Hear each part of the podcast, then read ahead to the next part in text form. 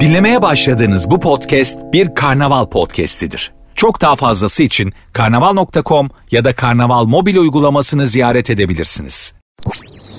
Sertünsüz. Hanımlar beyler herkese merhaba. Sert Ünsüz başladı. Ben Nuri Özgül. Saat 22'ye kadar beraberiz.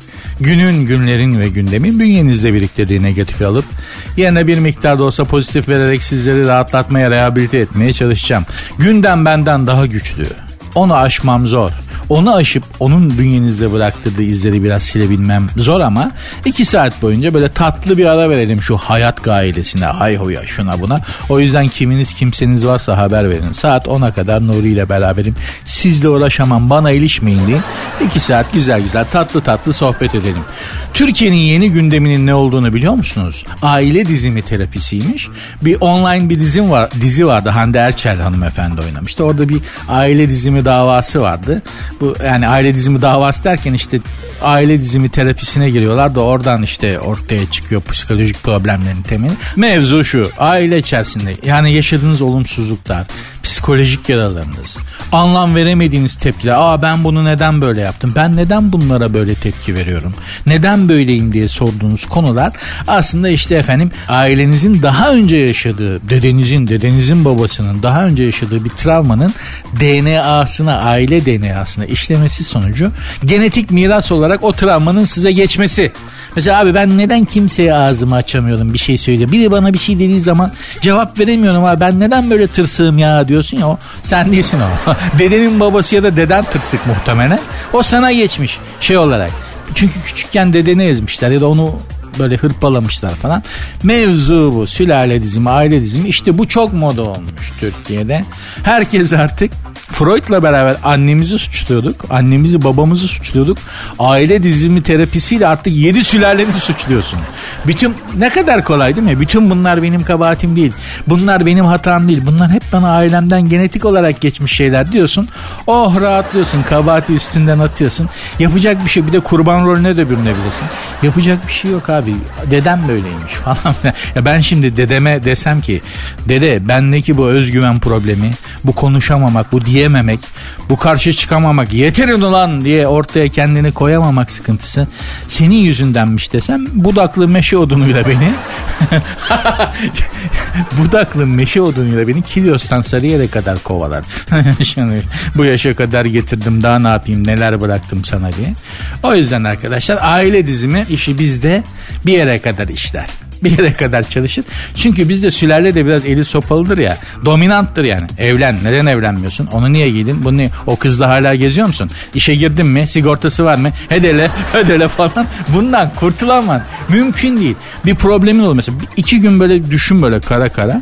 Annen hemen müdahale oğlum neyin var? Kızım ne oldu? Başına bir şey mi geldi? falan. Cevap vermezsen mesela arkadaşlığını al bir konuşun onunla. Nesi var? Neden susuyor böyle? Onda bir şey birine mi aşık oldu uyuşturucuya mı başladı artık yani tamam mı? Bu sülale dizimi mizimi işleri bizde çok fazla çalışmaz. Anlatabiliyor muyum? Aile bizde sülale dominanttır. Çünkü sen istediğin kadar şey yap. İşte bunlar sizin yüzünüzden falan de. Nankör gözüne dizine dursun. Yedirdik içirdik bugünlere getirdik. Bir de kabahat. Bitmez bu işler. Böyle işte. O yüzden e, çok büyük para kırıyormuş aile dizimi terapistleri. Bu diziyle beraber 3400 liraya kadar seansı çıkmış ki ben hani 3400 lira vereceğim seansına. Onu onu alan terapistin sülalesinin dizimine ben dizerim sülalesini. Çok özür dilerim ama 3400 lira ne abi? Psikolojik yaralı kalayım daha iyi. Yemin yok. Bu yoklukta 3400 lira vereceğim de. Bir de şey dedemin babasını suçlamak için ha babaanneme çamur atmak için yani. Sıkıntılı işler. Biz kendi dalgamıza bakalım hanımlar beyler programın Instagram ve Twitter adresleri aynı. Sert unsuz yazıp sonuna iki alt tere koyuyorsunuz. Benim Instagram adresim de var. Nuri Ozgul 2021. Sert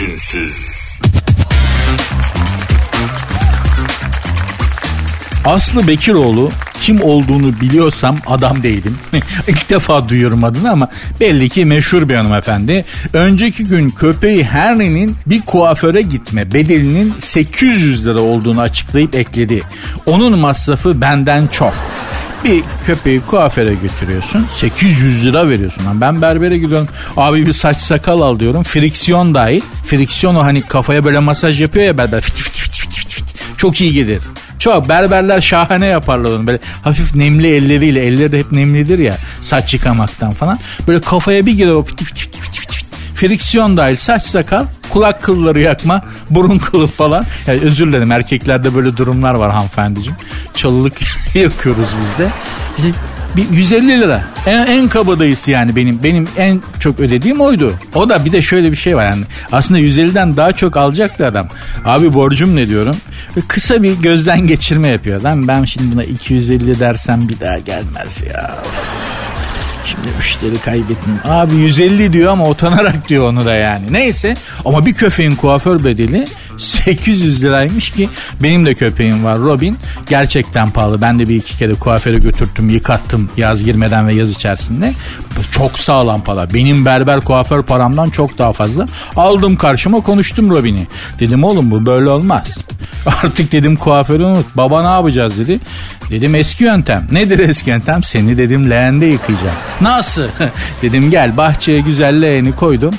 İçine de su doldurdum biraz. Robin'i de ortasına koydum. Arap sabunuyla köpürte köpürte hortumla da suyu bağladım. Oo baba bu şahaneymiş. Hep böyle yapalım diyor.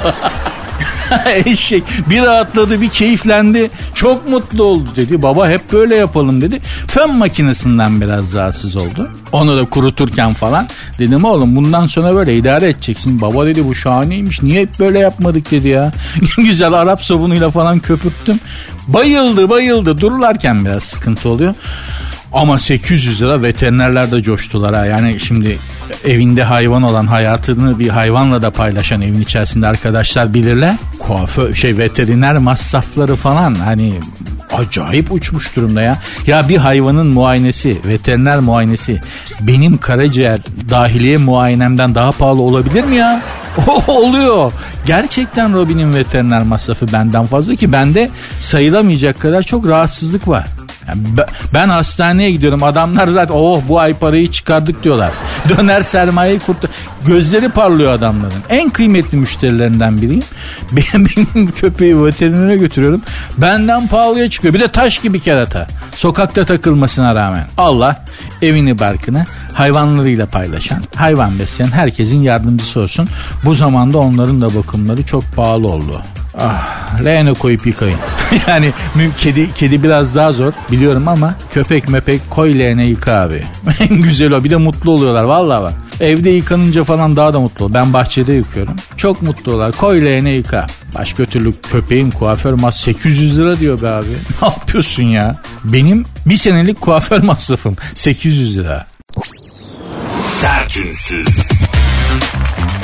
Havada kapıyorlar. Kimi? Hava personelini. Yani dünya havacılık sektöründe personel açığı gitgide büyüyormuş. Hangi işe gireyim abi bu aralar ben neyin eğitimini alsam falan artık okulu da var biliyorsunuz. Genç kardeşlerime öneririm ileride çok ciddi paralar kazanabilirsiniz ama yani yer e, personeli, uçuş personeli, pilot falan sivil havacılıkta ama yapılacak iş mi? Vallahi değil. Şimdi pilotları bilemem. Bizim gözümüzden pilotlar şöyle abi. Baba uçağı kaldırıyor değil mi? Kaldırıyor bağlıyor otomatiğe. Avustralya'ya mı gidiyor? 19 saat. Gidiyor zaten. Yani baba ondan sonra yanındaki ikinci pilotla geyik. Bir de kontrol ediyor sürekli. Kuleyle konuşuyor. Ibırık gıbırık bir şeyler söylüyorlar birbirlerine. Alfa Charlie Marley. Onları hiç anlamıyorum zaten. İneceğin zaman da indiriyorsun. Pek çok havaalanında da zaten otomatik iniş sistemi de var. Sistem bağlanıyor. Uçağı bile o indiriyor falan. Şimdi bizim mutlaka pilotluğunda çok zordur yani. Eminim de bizim arkadan kabinden dışarıdan gördüğümüz o pilot kebap yani. Baba kaldırıyor ondan sonra ver geyin yavrum bana meyve getir. Hostese evladım bana işte bir şey getir. Öyle mi oldu böyle mi oldu? Bulgaristan kule geçiyoruz. Almanya kule geldik bebeğim iniyoruz. Yani dışarıdan bakınca pilot biraz kebapmış gibi görünüyor ama o hostesler, o kabin amirleri ve hostesler neler çekiyorlar. Ya neler çekiyorlar arkadaşlar. Gerçekten yapılacak iş değil. Taksicilik gibi bir şey. Şimdi taksiciliğin de zor tarafı ne? Envai çeşit insanla uğraşıyorsun ya. Her çeşidi biniyor. Hosteslik de öyle. Ya nelerle karşılaşıyorlar. Benim Yaptığım en ucuz, en uzun uçuş 19 saat. Direkt böyle yani 19 saat uçtuk. Ya o sesleri gördüm. Bir süre sonra çünkü hadi yapacak bir şey yok. Kitaptan sıkılıyorsun, filmden sıkılıyorsun. Gözlemlemeye başlıyorsun. O hostesleri neler çekiyorlar abicim. Gerçekten çok üzüldüm. Bak ben yapamam. Ben uçağa düşürürüm. Yani ben hostes olsam ya giden uçaktan o adamı atarım ya da o kadını. Giden uçaktan atarım bak. Kapıyı açar at diye atarım. Ya da direkt kabine dalar uçağın burnunu okyanusa çevirir uçağı düşürürüm sinirden. Benim yapabileceğim iş değil.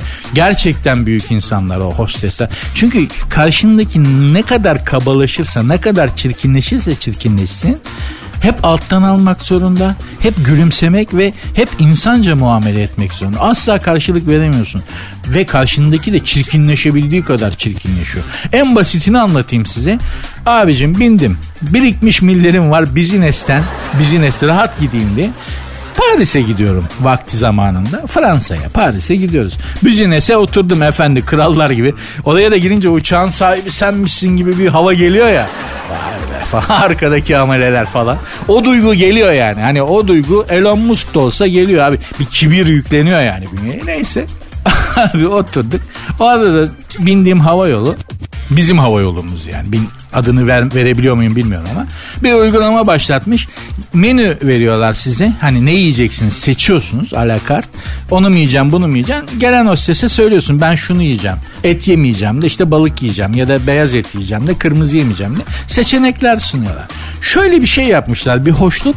Şef kılığında hani böyle aşçı kıyafetleri var ya bu servise bakan arkadaş ahçı kıyafetiyle geliyor. Böyle ahçı önlü, şef önlüğüyle geliyor. Efendim e, ne alırdınız diye soruyor. Sen de o menüdeki seçeneklerini söylüyorsun. Tam sol çaprazındaki baba şef kıyafetiyle görünce uçakta mutfak var zannetti zannediyorum. Şey dedi ya sabah 7 ha altı buçuk daha 7 olmamış. İşkembe çorbası var mı dedi. Tanesi bol olsun. Ulan uçak. Oğlum uçak bak. İşkembe çorbası tanesi bol. Saygı duyuyorum. Hürmetim var. Bunun meraklısı var. Abi Adıyaman'ın bilmem ne mezrasında Siirt'in Kıhlı mezrasında acayip işkembe çorbası yapıyoruz yapıyorlarmış desen otobüsten ilk otobüsten bilet alıp gidecek adam var. Yani o kadar meraklısı var. İtirazım yok da oğlum sabah altı buçuk Paris uçağındayız. Bizi nesteyiz. İşkembe çorbası ne lan? ne göründü senin gözüne? Muhtemelen havanında mazotu aldı aldı baba. Ulan dedi böyle de gitmeyeyim şimdi vize kontrolünde vize alma. İşkembe çorbası var ama tanesi bulursun. Kızcağız da anlatmaya çalışıyor. Efendim öyle değil yani bu menüden. Adam bir arıza çıkardı. O zaman niye bu kıyafette geliyorsunuz biz de içeride yaşayayım. Lan git mangal, mangal yapacaklar sana. İçeride şey var grill var. Koç yumurtası falan böbrek mangal yapacaklar. Serseriye bak. Bu benim şahit olduğum en absürt ve en saçma olanıydı. Allah bütün hava personeline ama özellikle de birebir insanlarla muhatap olan hosteslere ve erkek steward deniyor galiba. Stewardlara sabır versin abi. Çok zor işiniz. Büyük insanlarsınız. Onca kabalığa, nobranla insanca karşılık vermeye devam ediyorsunuz. Vallahi takdir ediyorum. Hanımlar beyler programın Instagram ve Twitter adresleri aynı. Sert unsuz yazıp sonuna iki alt tere koyuyorsunuz.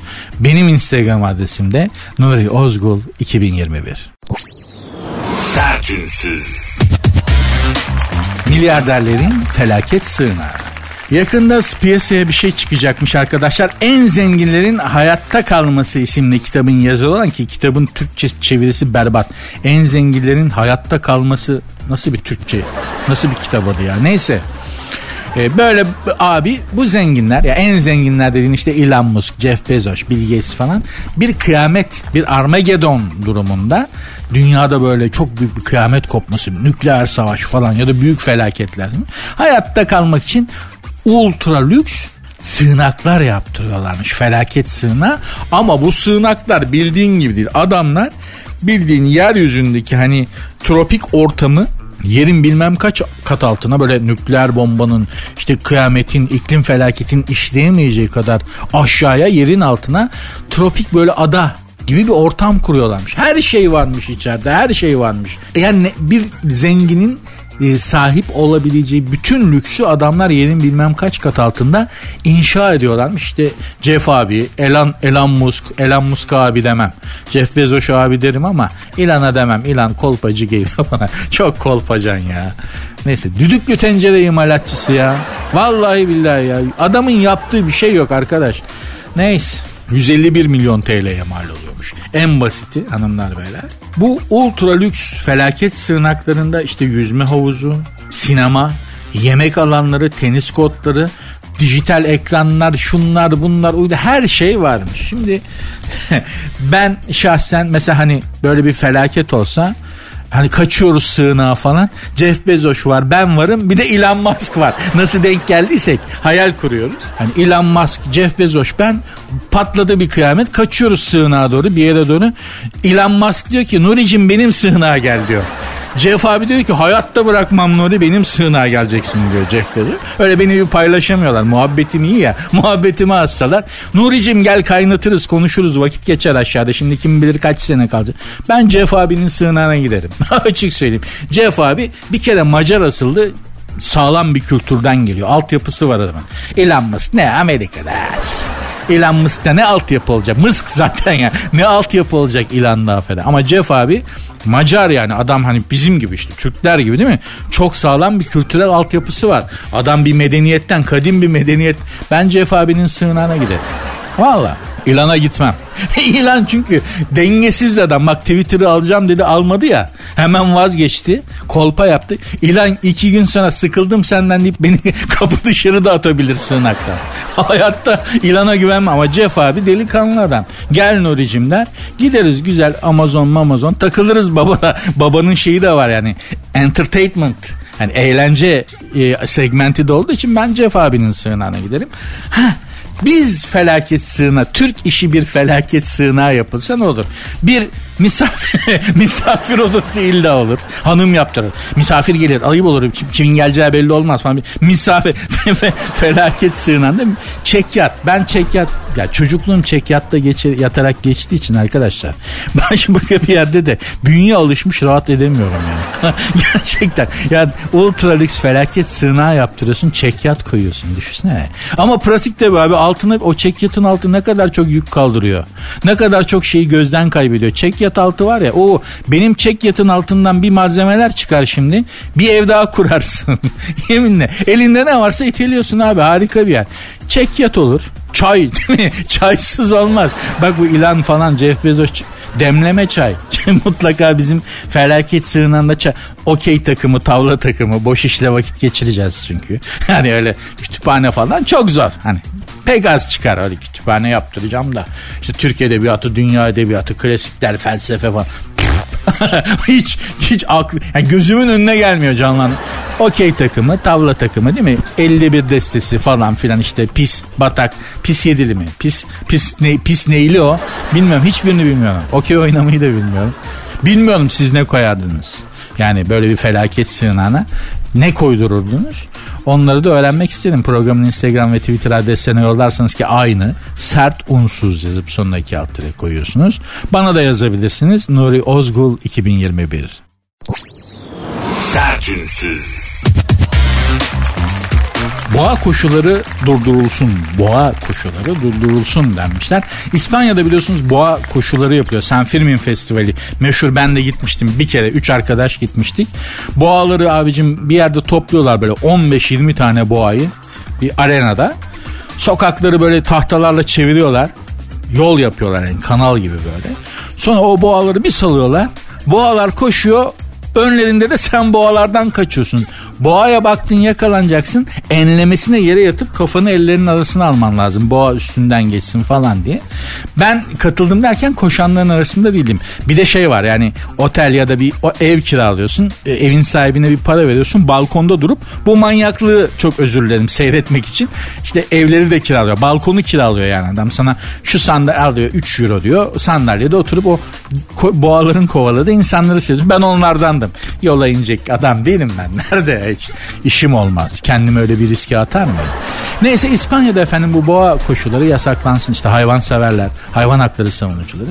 Bu insanlığa artık insanlığın geldiği noktada bu çok ayıp falan diyorlarmış. Ötekiler de diyorlarmış ya bu kaç yüzyıllık bir kültür, kültürümüzün bir parçası. Bildiğin içinden çıkılmaz tartışmalardan birisi daha ama ben gittiğimde bu Sen Filmin Festivali'nde şöyle bir şey oldu. Balkondayız. Üç arkadaş. Bunu seyretmeye gitmişiz yani. Gittik.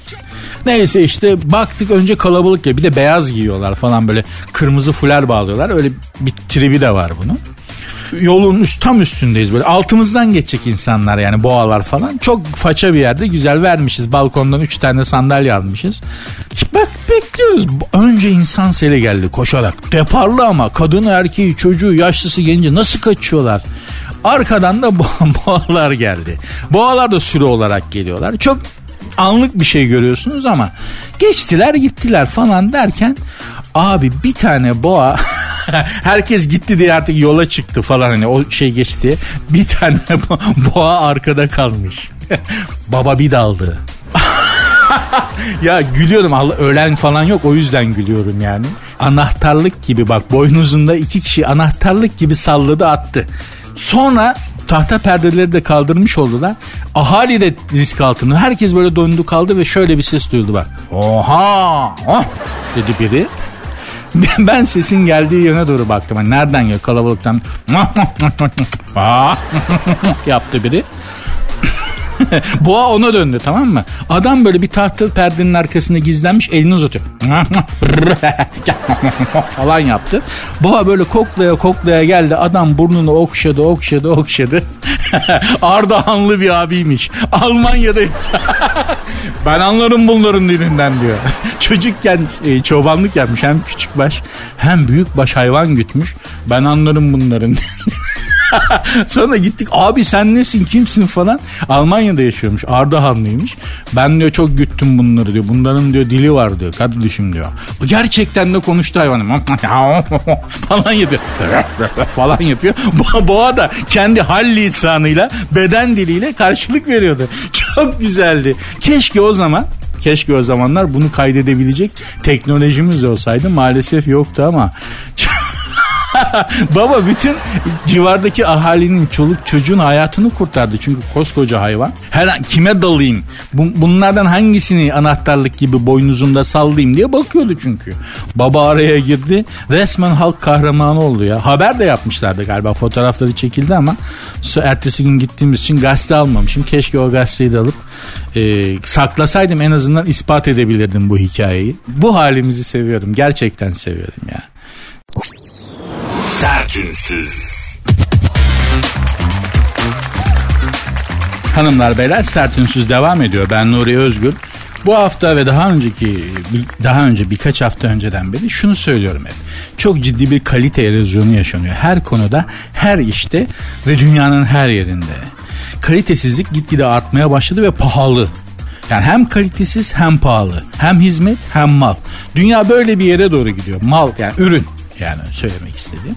Bu her alanda böyle bakın prens ve prenseslik de artık çok ciddi kalite erozyonuna uğramış durumda. Prens Harry ve Meghan yuhalanmış İngiltere'de Londra'da genç liderler için düzenlenen bir e, konferansa katılmışlar. Bir etkinlikte konuşmuşlar. Bu Prenses Meghan bu Amerikan varoşu var ya aldı çocuğu dantelin, kırlentin, goblenin içinden saraydan kopardı götürdü Amerika'da apartman dairesine hapsetti. İşte bu Prenses Meghan'la konuşma yapmış. Konuşmasında da 54 kere ben diye kendi sadece kendini övmüş.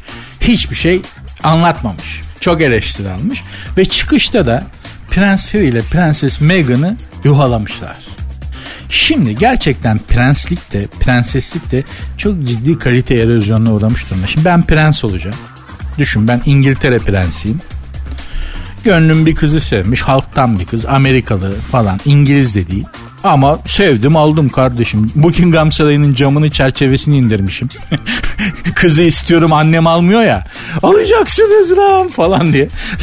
Kafayı çekip çekip camı çerçeveyin. Ana anam da ne yapsın?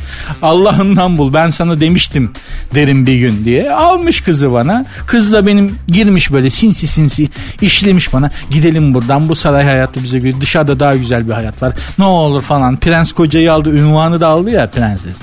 Almış koparmış beni götürmüş. Gün geçmiş memleketime dönmüşüm. Prensim ha İngiliz tahtın ikinci üçüncü varisiyim. Babam var abim var ben varım. Biraz karaktersiz olsam ikisini zehirleyip direkt tahta otururum yani. Hani tahta üçüncü sıradayım. Ben geliyorum memleketime. Bir konferansa katılıyorum. E çıkışta beni yuhalayacaklar ha. Ben prensim. O halktan bir grup beni yuhalayacak ha. Direkt arkadaki makinalı tüfeklilere dedim ki yavrum şuraya doğru bir tarayın bakayım. Şu yuhalayanlara doğru. Prensim lan ben sen beni nasıl yuhalıyorsun? Sen kimsin? Senin sahibin benim ya. Sen sen şimdi Prens Harry oyu teorik olarak Kraliçe Elizabeth İngiltere adasının İngiltere dediğimiz adanın o büyük adanın toprağının ve üstünde yaşayan bütün canlıların sahibi. Size söylemiştim kadının çeyizinde İskoçya var ya. Kadın evleniyorlar kocasına çeyiz olarak ülke getiriyor kadın. İskoçya'yı hayvanıyla, insanıyla, toprağıyla, üstündeki bulutuyla kraliçenin malı.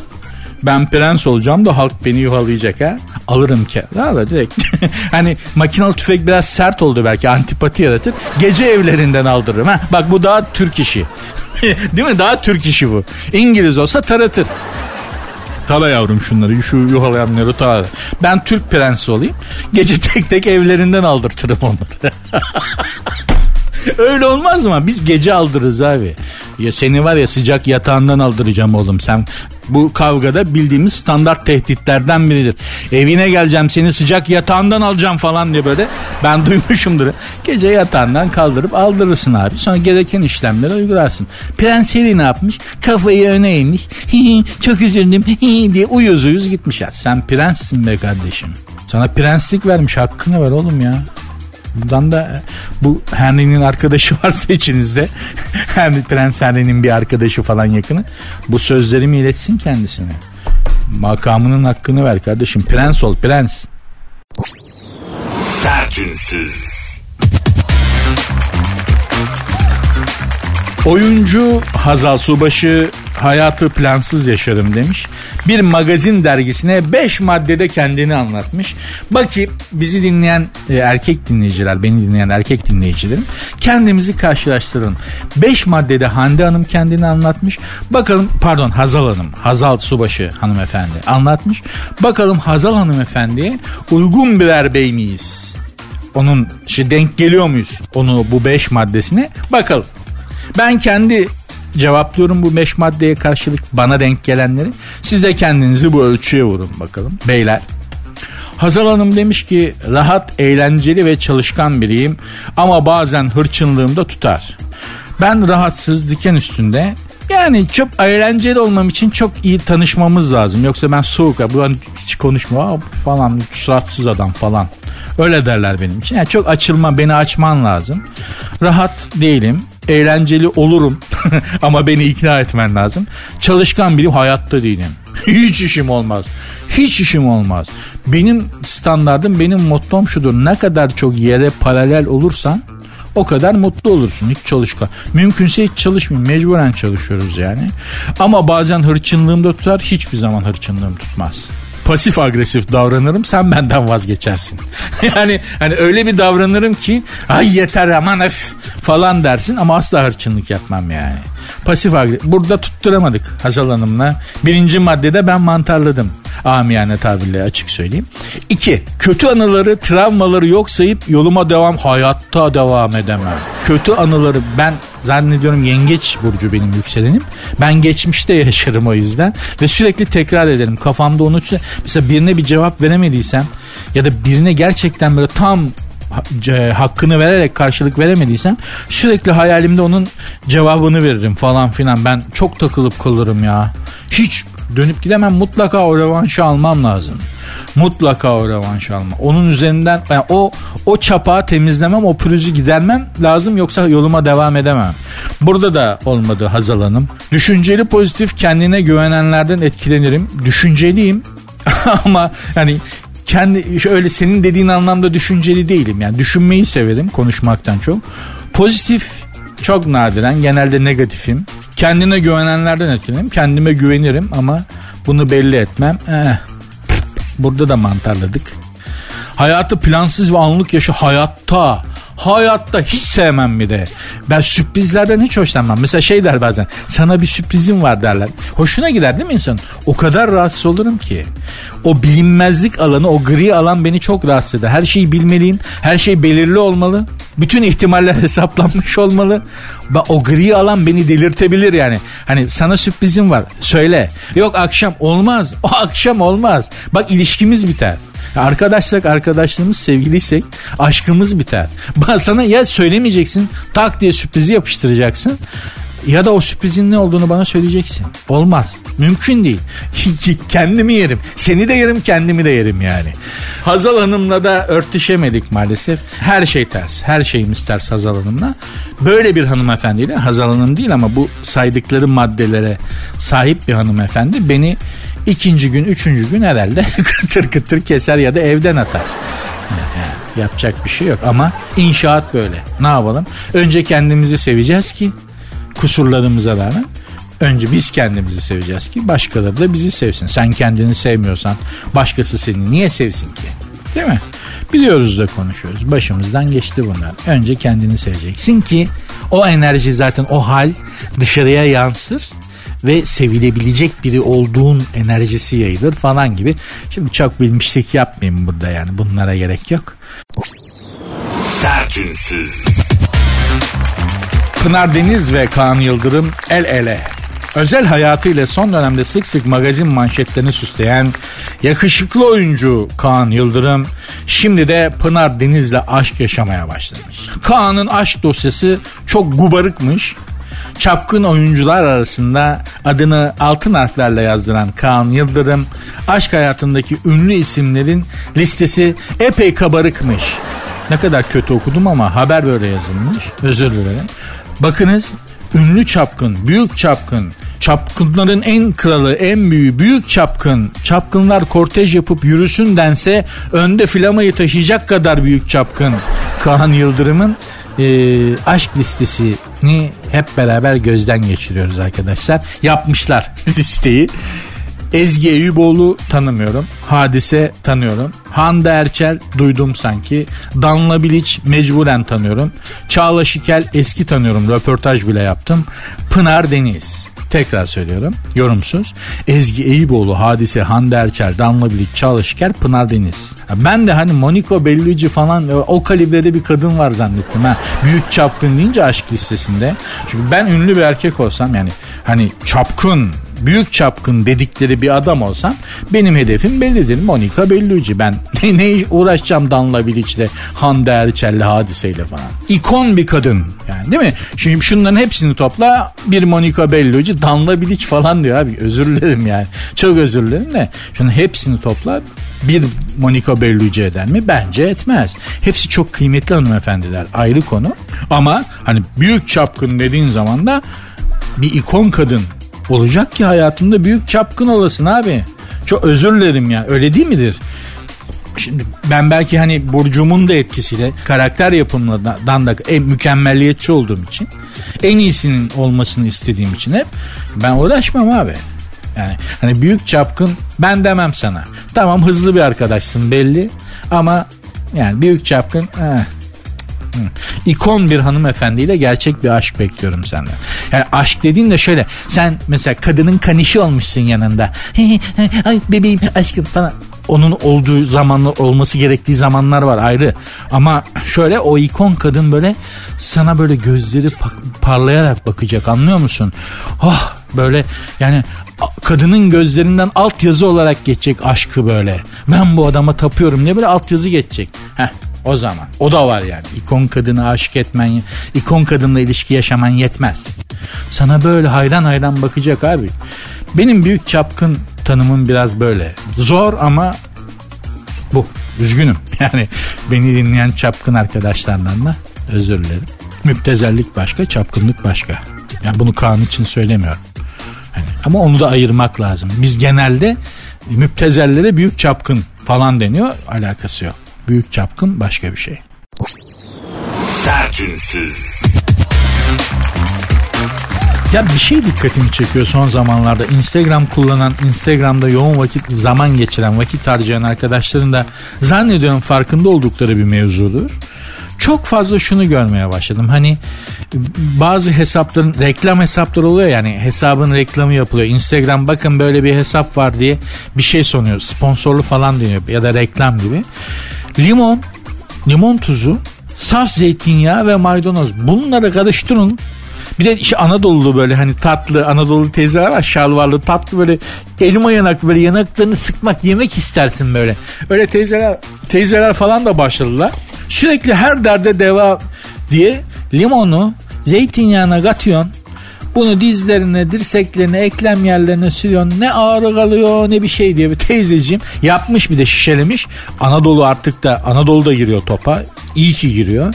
Şişelemiş limon tuzunu saf limon suyunu sıkmış. Saf zeytinyağına karıştırmış. İşte limon tuzu bir de zerdeçal koymuş. Buna ya bu limon ve zeytinyağı ve maydanoz. Bu üçünün iyi gelmediği hiçbir şey yok ha Instagram'a bakarsan. Karaciğer yağlanmasına iyi geliyor. Ödem attırıyor. Eklem ağrılarına iyi geliyor. E, mide ülsere limon var içinde ülsere ya her şey iyi geliyor. Sürekli bunu görmeye başladım mucize gibi bir şey ya. Gerçekten limonla zeytinyağını ve maydanozu karıştırınca bunu içiyorsun sürüyorsun yalıyorsun yutuyor.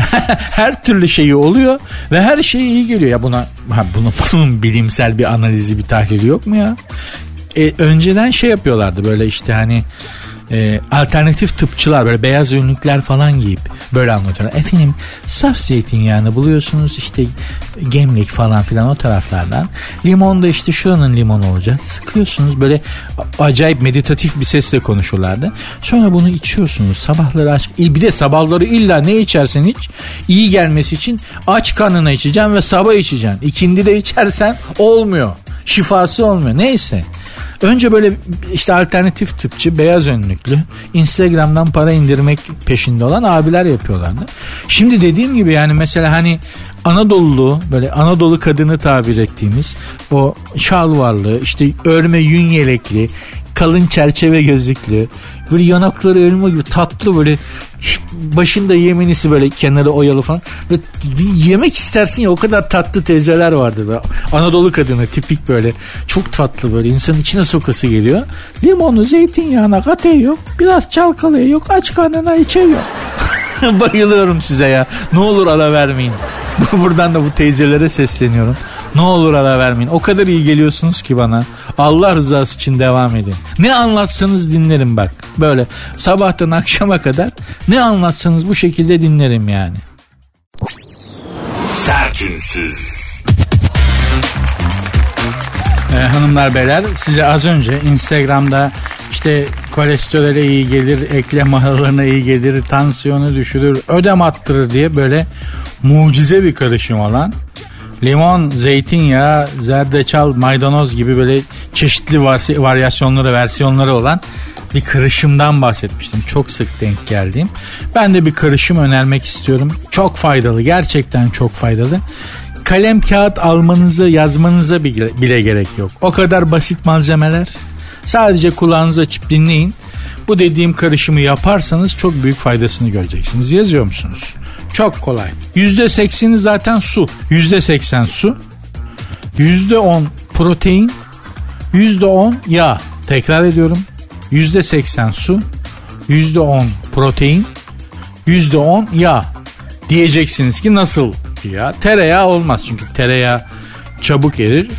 Ee, kuyruk yağı hayvansal yağ yani kuyruk yağı bu kebaplara mevaplara koy yani bize kalp krizi geçirten var ya damarları tıkayan kuyruk yağı Tamam. Bir daha.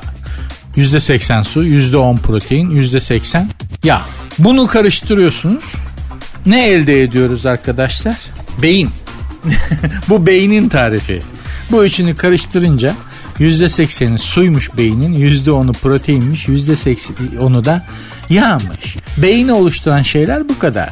Ya beyin beyin diyoruz yüzde seksen suymuş be kardeşim. Hani beynim sulandı diye bir laf var ya saçmalayan birine de sorarız beynim mi sulandı ne saçmalıyorsun diye. Oğlum zaten beyin sulu bir şeymiş ki yüzde sekseni su. Düşünsene kendisi de ayrıca kafatasının içinde suyun içinde duruyor. Ya beyin dediğin salatalık gerçekten beyin dediğimiz şey buradan baktığınız zaman salatalık turşusunun az daha gelişmişi. Yani salatalık turşusu da bunun gibi bir şey az çok zaten yani. Bu tarifle evde yani herkes evinde beyin yapabilir değil mi? Çok kolay. %80'i su, %10'u protein, %10'u da yağ. Beyin denen bu uzaylığın hükmünden belki biz gün bizde kurtuluruz. Konuşamadım da. Beyin devreden çıktı. Bende de akünün suyu boşaldı. Bu demektir ki gitme zamanı geldi. Hanımlar beyler bugün de programı bu şekilde bağlar başı yapıyorum. İnşallah sizler için keyifli bir iki saat olmuştur. Benim için sizle beraber olmak, size bir şeyler anlatmak her zaman çok keyifli. Programın Instagram ve Twitter adreslerini de hatırlatayım da. Çünkü şey diyebilirsiniz. Ya bu adam bize bak ya bir şekilde işte iki saat oyalıyor ediyor tatlı muhabbet ediyor falan. Biz buna nasıl faydalı olabiliriz acaba diye bir soru olabilir akıllarda. Yok ama belki yani olur eğer ba- bana e, şey Instagram ve Twitter'dan yazarsanız mentionlaşırsak falan Instagram'daki o şeyleri beğenirseniz falan bir faydası oluyormuş. Öyle dediler. Patron bakıyormuş onlara hep. Programın Instagram ve Twitter adresleri zaten aynı. Sert unsuz yazıp sonuna iki alt tire koyuyorsunuz. Sert unsuz yazıp sonra da iki alt tire koyarsınız işte. Bir sert programın Instagram'da da Twitter'da da adresi bu. Benim Instagram adresim de var. Nuri Ozgul 2021. Görüşmek üzere. Dinlemiş olduğunuz bu podcast bir karnaval podcastidir. Çok daha fazlası için karnaval.com ya da karnaval mobil uygulamasını ziyaret edebilirsiniz.